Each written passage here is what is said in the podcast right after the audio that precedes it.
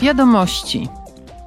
W tym tygodniu w Strasburgu przewodnicząca Parlamentu Europejskiego Roberta Metsola upamiętniła 10. rocznicę tragedii na Lampedusie.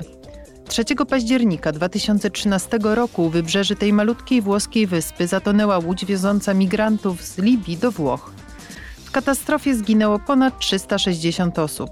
Przewodnicząca powiedziała: The sad truth is that the migrant shipwreck of 2013 Tragedia z 2013 roku nie jest niestety odosobnionym przypadkiem. Od tamtej pory Morze Śródziemne pochłonęło jeszcze tysiące istnień. Kobiet, mężczyzn i dzieci. Teraz Europa musi okazać się sprawiedliwa i humanitarna dla szukających ochrony, twarda dla tych, którzy nie spełniają warunków i bezwzględna dla siatek przestępczych, które w dalszym ciągu wykorzystują bezbronnych ludzi. And that is strong with criminal networks who are still exploiting the vulnerable. Wczoraj na sesji plenarnej europosłowie ocenili zaawansowanie reformy wspólnych europejskich systemów migracyjnych i azylowych. Wiceprzewodniczący Komisji Margaritis Skinas powiedział: We must now put in place a common European migration and asylum system. Musimy wprowadzić wspólny unijny system migracyjny i azylowy.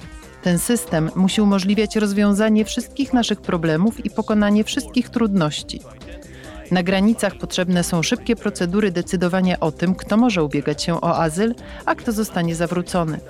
Musimy wprowadzić obowiązek solidarności, pomagać państwom zmagającym się z dużą presją migracyjną, zobligować wszystkie państwa członkowskie do pomocy proporcjonalnej do ich możliwości i potrzeb. Trzeba też wzmocnić system obowiązkowych powrotów tych, którzy nie powinni zostać objęci europejską ochroną. For those who have no right to be under our protection umbrella.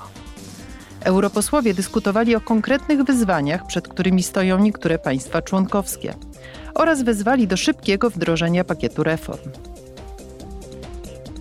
Wspólnie z komisarz Stellą Kiriakides i hiszpańskim wiceministrem do spraw Unii Europejskiej Pasqualem Ignaciem Navarro europosłowie debatowali nad przedłużeniem pozwolenia na stosowanie glifosatu w Unii o kolejne 10 lat. Obecne zezwolenie wygasa w połowie grudnia.